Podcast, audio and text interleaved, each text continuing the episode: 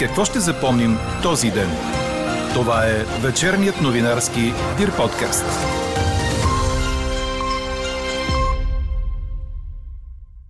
Заради катастрофалния резултат на парламентарните избори, Корнелия Нинова обяви, че подава оставка, но остава председател на БСП до януари и ще води преговори за съставяне на редовно правителство в новия парламент – Оставката на Корнелия Нинова е закъсняла, а Бойко Борисов отдавна говори за оттегляне, но такова не виждаме. Още от коментара на политолога и преподавател в Софийския университет доцент Даниел Смилов ще чуете в подкаста. Прокуратурата влезе в националната футболна база в Бояна след сигнали от екипа на Димитър Бербатов, а служебното правителство създаде работна група, която ще се бори с фалшивите сертификати за вакцинация срещу COVID. Говори Дирбеге. Добър вечер, аз съм Елена Бейкова. Чуйте подкаст новините от деня. Тази нощ над повечето райони ще бъде облачно и мъгливо, ще духа и слаб вятър, съобщава синоптикът Ниво Некитов. Утре вятърът от североисток ще се усили и ще бъде доумерен. Отново ще е облачно с температури след обяд от 6 до 11 градуса. На отделни места е възможно да превали дъжд. Два дни след парламентарните избори, на които БСП се подреди четвърта по вод и след поредица от призиви за оставка, лидерът на партията Корнелия Нинова обяви, че подава оставката си. Тя определи резултата на БСП като катастрофален и изброи основните причини – обективни и субективни. Нинова заяви, че поема цялата отговорност за тези резултати и подчерта, че е изненадана от исканията за оставка, отправени от служебното правителство чрез говорителя им Антон Кутев, както и от представители на инициативния комитет, издигнал Румен Радев и Илияна Йотова за президентските избори. Служебният кабинет да си гледа кризите, има достатъчно проблеми за решаване. Цените, здравето, да си гледат тази работа. Да не инженерства в БСП. На инициативния комитет да гледа балотажа. Това има работата. А не да се занимават с ръководството и оставките в БСП. Поемам цялата отговорност не обвинявам никого в това, което ще ви кажа след малко. Вината е само моя. И тя е, че мълчах, когато трябваше да говоря и да казвам истина. Мълчах в името на това партията да има единство, да няма разправи, да няма публични караници, да изглеждаме авторитетни и да помагаме на президентската кампания. Това е моята вина и аз се поемам, като подавам оставка като председател на Българската социалистическа партия. През тези години у хората остана впечатление, че ние тук нещо си се караме помежду си и мълчейки, смятайки, че като не отговарям, ще ви създам образ на единство, не обясних, че става въпрос за борба с задколисието в БСП. За борба с зависимостите – и за желанието ми да изчистя БСП от тези зависимости. Защото тази опозиция през тези години се отглеждаше от Бойко Борисов. С обществени поръчки, с дубки във Варна, с други неща. И работата на тази опозиция беше да руши БСП отвътре. Корнелия Нинова припомни, че по време на реформата в БСП ограничаването на правото да бъдат депутати само за три мандата е довело до оформяне на вътрешна опозиция. Тя се е разраснала с промените в правилата за избор на председател. Малко след изказването на Нинова, свързано с инициативния комитет, издигнал Румен Радев като кандидат за президент, от комитета изпратиха позиция, в която заявяват, че не се месят във вътрешно партийни въпроси и не искат ничии оставки и посочват, че всеки от техните членове е свободен да изрази личното си мнение, за което носи обществена отговорност. Оставката на лидера на БСП Корнелия Нинова е логична, но и закъсняла. Това коментира за подкаст новините политологът и преподавател в Софийския университет доцент Даниел Смилов. Може би в някакъв смисъл нейната оставка беше и закъсняла, защото резултатите на БСП през цялата тая година бяха лоши и партията вървеше надолу. Мисля, че и в трите партии, за които става дума, това, което случва е логично от гледна точка и на демократичната теория, а и на практиката в така утвърдените демокрации. Според доцент Смилов, когато една партия се представи под очакванията, логичното последствие е поемане на отговорност и оттегляне на партийния и лидер, както се случи с Красимир Каракачанов, Христо Иванов и Атанас Атанасов. Логично беше още есента на 2020 година в ГЕРБ да се случи е, някакво оттегляне на лидера. А, дори ако се спомняте, самия Бойко Борисов беше казал, че след следващите избори той ще се оттегля в партията и така нататък. Не се забелязва до сега каквото и да е било оттегляне на Борисов като лидер. Напротив, той продължава да стои като основна фигура в ГЕРБ и ми се струва, че това е една от причините ГЕРБ да бъде в сегашната си политическа ситуация, която е ситуация на изолация. Сега не всичко може да се реши с оставки. Е, плюс това в случая с има такъв народ. Това е, можем да кажем, персоналистка партия. Нейният смисъл на съществуване е, че тя беше партията на Слави Трифонов. В този смисъл оттеглянето на Слави Трифонов би сложил край на, на целият проект. Обратно към заявката на Корнелия Нинова, според устава на БСП, подадената днес оставка трябва да бъде потвърдена от партиен конгрес, който ще бъде свикан през януари. До тогава Нинова остава на председателското място и ще води преговори за съставяне на редовно правителство.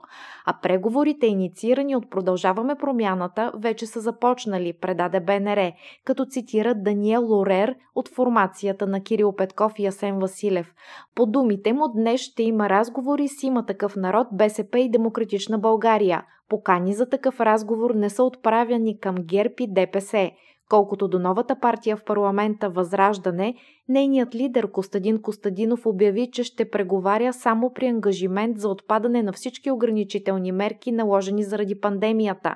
На пресконференция, на която партията представи своите приоритети, по които ще работи в Народното събрание, Костадинов припомни искането им за нормализация на живота в страната. На първо място премахване на незаконния антиконституционен зелен сертификат, на второ място проистичащата от него принудителна вакцинация, която буквално принуди десетки и стотици хора, хиляди хора да се вакцинират.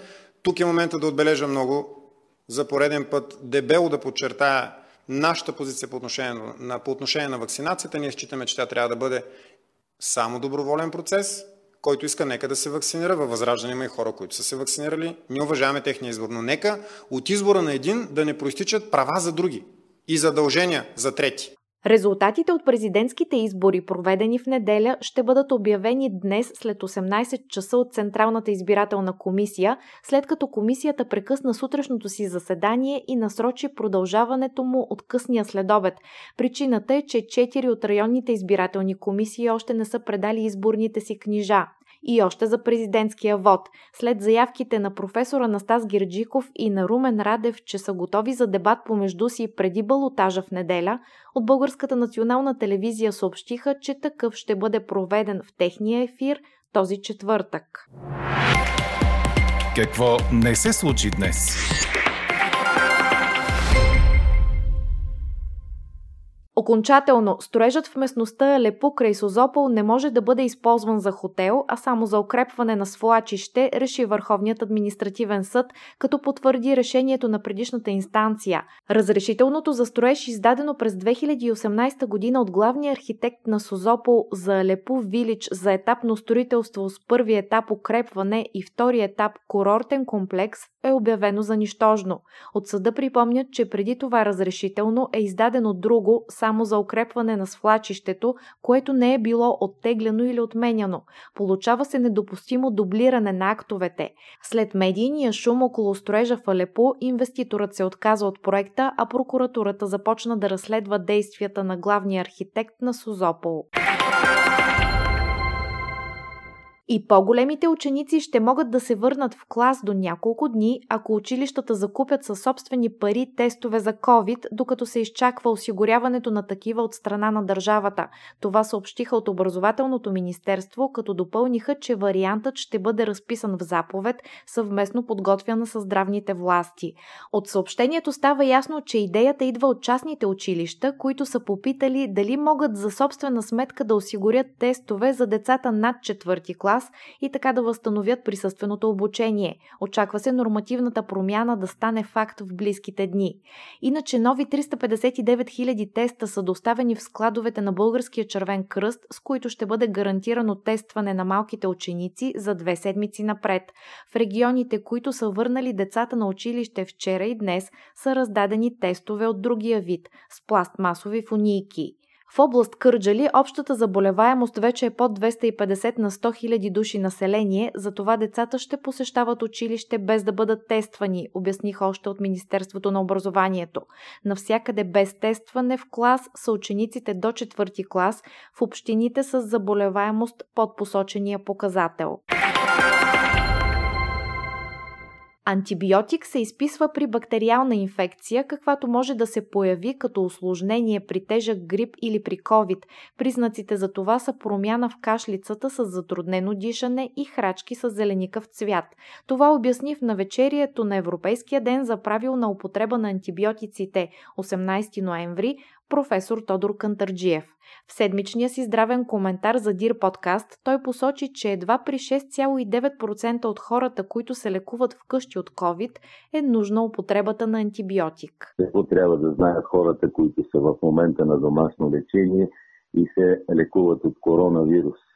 Ако се получи кашлица с експекторация, появят се храчки, тези храчки с, с жълтеникъв и зеленикъв, особено зеленикъв оттенък, защото има ли зелен цвят на храчката, това значи, че в храчката има много левкоцити. Левкоцитите са белите кръвни клетки, които са призовани от нашата имунна система да се борят с инфекцията. Когато има много левкоцити, обикновено това говори за бактериално осложнение на белодробното състояние и за възникването на бактериална пневмония. Веднага трябва да се потърси медицинска помощ.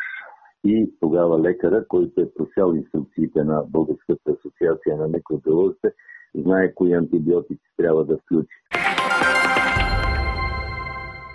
За първи път председател на Конституционния съд у нас ще бъде жена. Това е съдия Павлина Панова, която бе избрана днес на заседание на съда, съобщиха от институцията. Панова заема мястото на Борис Велчев, чийто мандат изтече вчера. Тя е избрана за съдия в Конституционния съд от съдийската квота през 2018 година.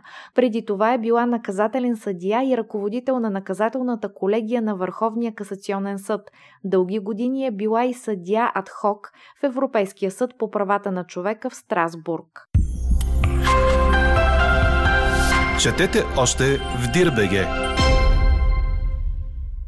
Два състава на Софийския градски съд са постановили спиране на вписването на решенията на Конгреса на Българския футболен съюз, който се проведе на 12 октомври, предаде Корнер. За това съобщи Димитър Барбатов, който бе кандидат за президентския пост, но загуби от досегашния шеф Борислав Михайлов, след което обжалва резултатите. Очаквано два състава на Софийския градски съд постановиха спиране на вписването на решенията на Конгреса от 12 октомври в регистъра на юридическите юридическите лица с нестопанска цел. Три футболни клуба – Балкан Варвара, Венци и Русо Кастро – обжалваха тези решения поради множество нарушения на процедурата по провеждане на Конгреса. Заедно с това Българският футболен съюз още крие протокола от Конгреса, което затвърждава съмненията, че протоколът може да бъде фалшифициран, гласи съобщението на официалната страница във Фейсбук, чрез която Бербатов популяризираше кандидатурата си. Междувременно прокурорска проверка започна в Българския футболен съюз. Основната цел на проверката е изграждането и стопанисването на националната футболна база в Бояна, която дълги години бе изтъквана като голямата гордост в управлението на настоящото ръководство на централата. Прокуратурата се е самосезирала на база изнесени документи от екипа на Димитър Барбатов. Чухте вечерния новинарски Дир подкаст. Подробно по темите в подкаста четете в Дирбеге. Какво ни впечатли преди малко?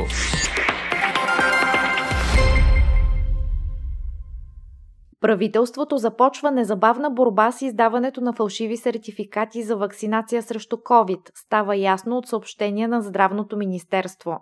В него се дава информация за проведена среща по инициатива на здравния министр Стойчо Кацаров, в която са участвали вътрешният министр Бойко Рашков, представители на службите, на здравната каса и на информационно обслужване. Взето е решение за създаване на работна група, която под ръководството на главния секретар на МВР ще координира действията за откриване на медици и лечебни заведения, за които има обосновано предположение, че издават такива фалшиви документи. Ще се прилагат специални средства средства и методи за доказване на деянието. Каква я мислехме, каква стана? Очаквате ли оставки и от други партийни лидери след изборите? 81% от отговорите в днешната ни анкета са да. Оттеглянето на партийните лидери от последните два дни са логично следствие от изборните резултати, но не всичко се решава с оставки. Това коментира за подкаст новините политологът и преподавател в Софийския университет доцент Даниел Смилов.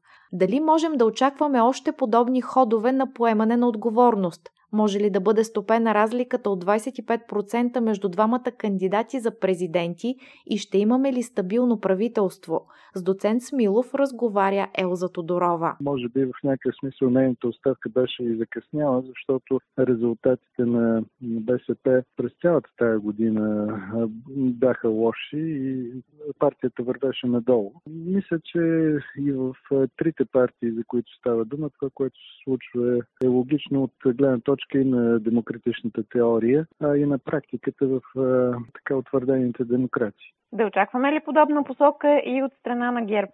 Вижте, ГЕРБ и ДПС са интересен случай. Те са се превърнали в партии, които до голяма степен действат като защитници на своите лидери. Логично беше още есента на 2020 година в ГЕРБ да се случи някакво оттегляне на лидера. Дори ако се спомняте, самия Бойко Борисов беше казал, че след следващите избори той ще се оттегля в партията и така нататък. Не се забелязва до сега каквото и да е било оттегляне на Борисов като лидер. Напротив, той продължава да стои като основна фигура в ГЕРБ и ми се струва, че това е една от причините ГЕРБ да бъде в сегашната си политическа ситуация, която е ситуация на изолация. На останалите политически партии не искат да се сътрудничат с Борисов и ГЕРБ и те са принудени поради това да бъдат в опозиция, въпреки че резултата им от, на избори не е толкова лош. Същото може да се каже и за ДПС там фигурите, пък около които се върти партийната политика, разбира се, с господин Дуган и Делян Паевски. Други оставки дали можем да очакваме според вас извън ГЕРБ, тъй като ето и Слави Трифонов, например, неговата партия не се представи блестящо? Сега не всичко може да се реши с оставки. Е, плюс това в случая с има такъв народ. Това е, можем да кажем, персоналистка партия. Нейният смисъл на съществуване е, че тя беше партията на Слави Трифонов. В този смисъл оттеглянето на Слави Трифонов би сложил край на, на целият проект тъй като тя нито има някакви утвърдени структури, нито пък другите така членове на партията имат политическа тежест без а, а, самия Слави Трифонов. в този смисъл има такъв народ е малко по-различна партия от ГЕРБ. ГЕРБ също беше създаден като персоналистка партия, но все пак нали, след 10 години ГЕРБ вече има и утвърдени структури, има местни организации. В този смисъл по-може да се мисли за съществуване на партия като ГЕРБ и без нейния лидер Борисов дали може да се стопи разлика от 25%, каквато е между Гирджиков и Радев и дали ще изиграе ключова роля този дебат, какъвто в България често не гледаме? Теоретично е възможно да бъде стопена такава разлика, но а, практически е по-малко вероятно това да се случи. Един голям фактор на балотажа, според мен, ще бъде активността. Колко хора ще излезат изобщо да гласуват и по какви причини. Ако изключително малко хора излязат да гласуват, всякакви прогнози стават много опасни и на практика всичко може да се случи. Защото това беше една от причините за провала на социолозите, когато много хора заявяват, че ще гласуват, но след това не толкова много хора отидат до урните, но всъщност всякакви прогнози стават изключително проблематични. А дали можем да очакваме стабилно мнозинство и по-голяма готовност от така наречените партии на промяната да се случи управление по-дълго от година? Мисля, че шансовете за сформиране на правителство в момента са добри. Защото партията, новия играч, около което това мнозинство ще се случи, получи доста силна легитимация на последните избори, има предвид продължаване на промяната. Освен това, партии като Демократична България има такъв народ. Според мен са заинтересовани да участват в едно управление и да допренесат за него.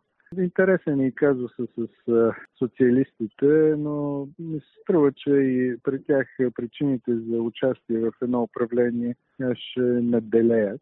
В този смисъл предпоставки за сформиране на правителство има. Трудно ми е за сега да правя прогнози колко би просъществувало едно такова правителство, но бих казал, че ако успее да изкара една година, ще има и шанс да, да завърши мандата си. Как разчитате влизането в парламента на партия, която се заигра с антиваксърските настроения в страната си? И мисля, че това е и обяснението за влизането на възраждане в парламента, мобилизацията на антиваксърските настроения. Факт е, че в страната антиваксващото всъщност има далеч над 5%. Част от други партии са се заигравали с такъв тип избиратели. Имам предвид най-вече има такъв народ с по-амбивалентно отношение към вакцините.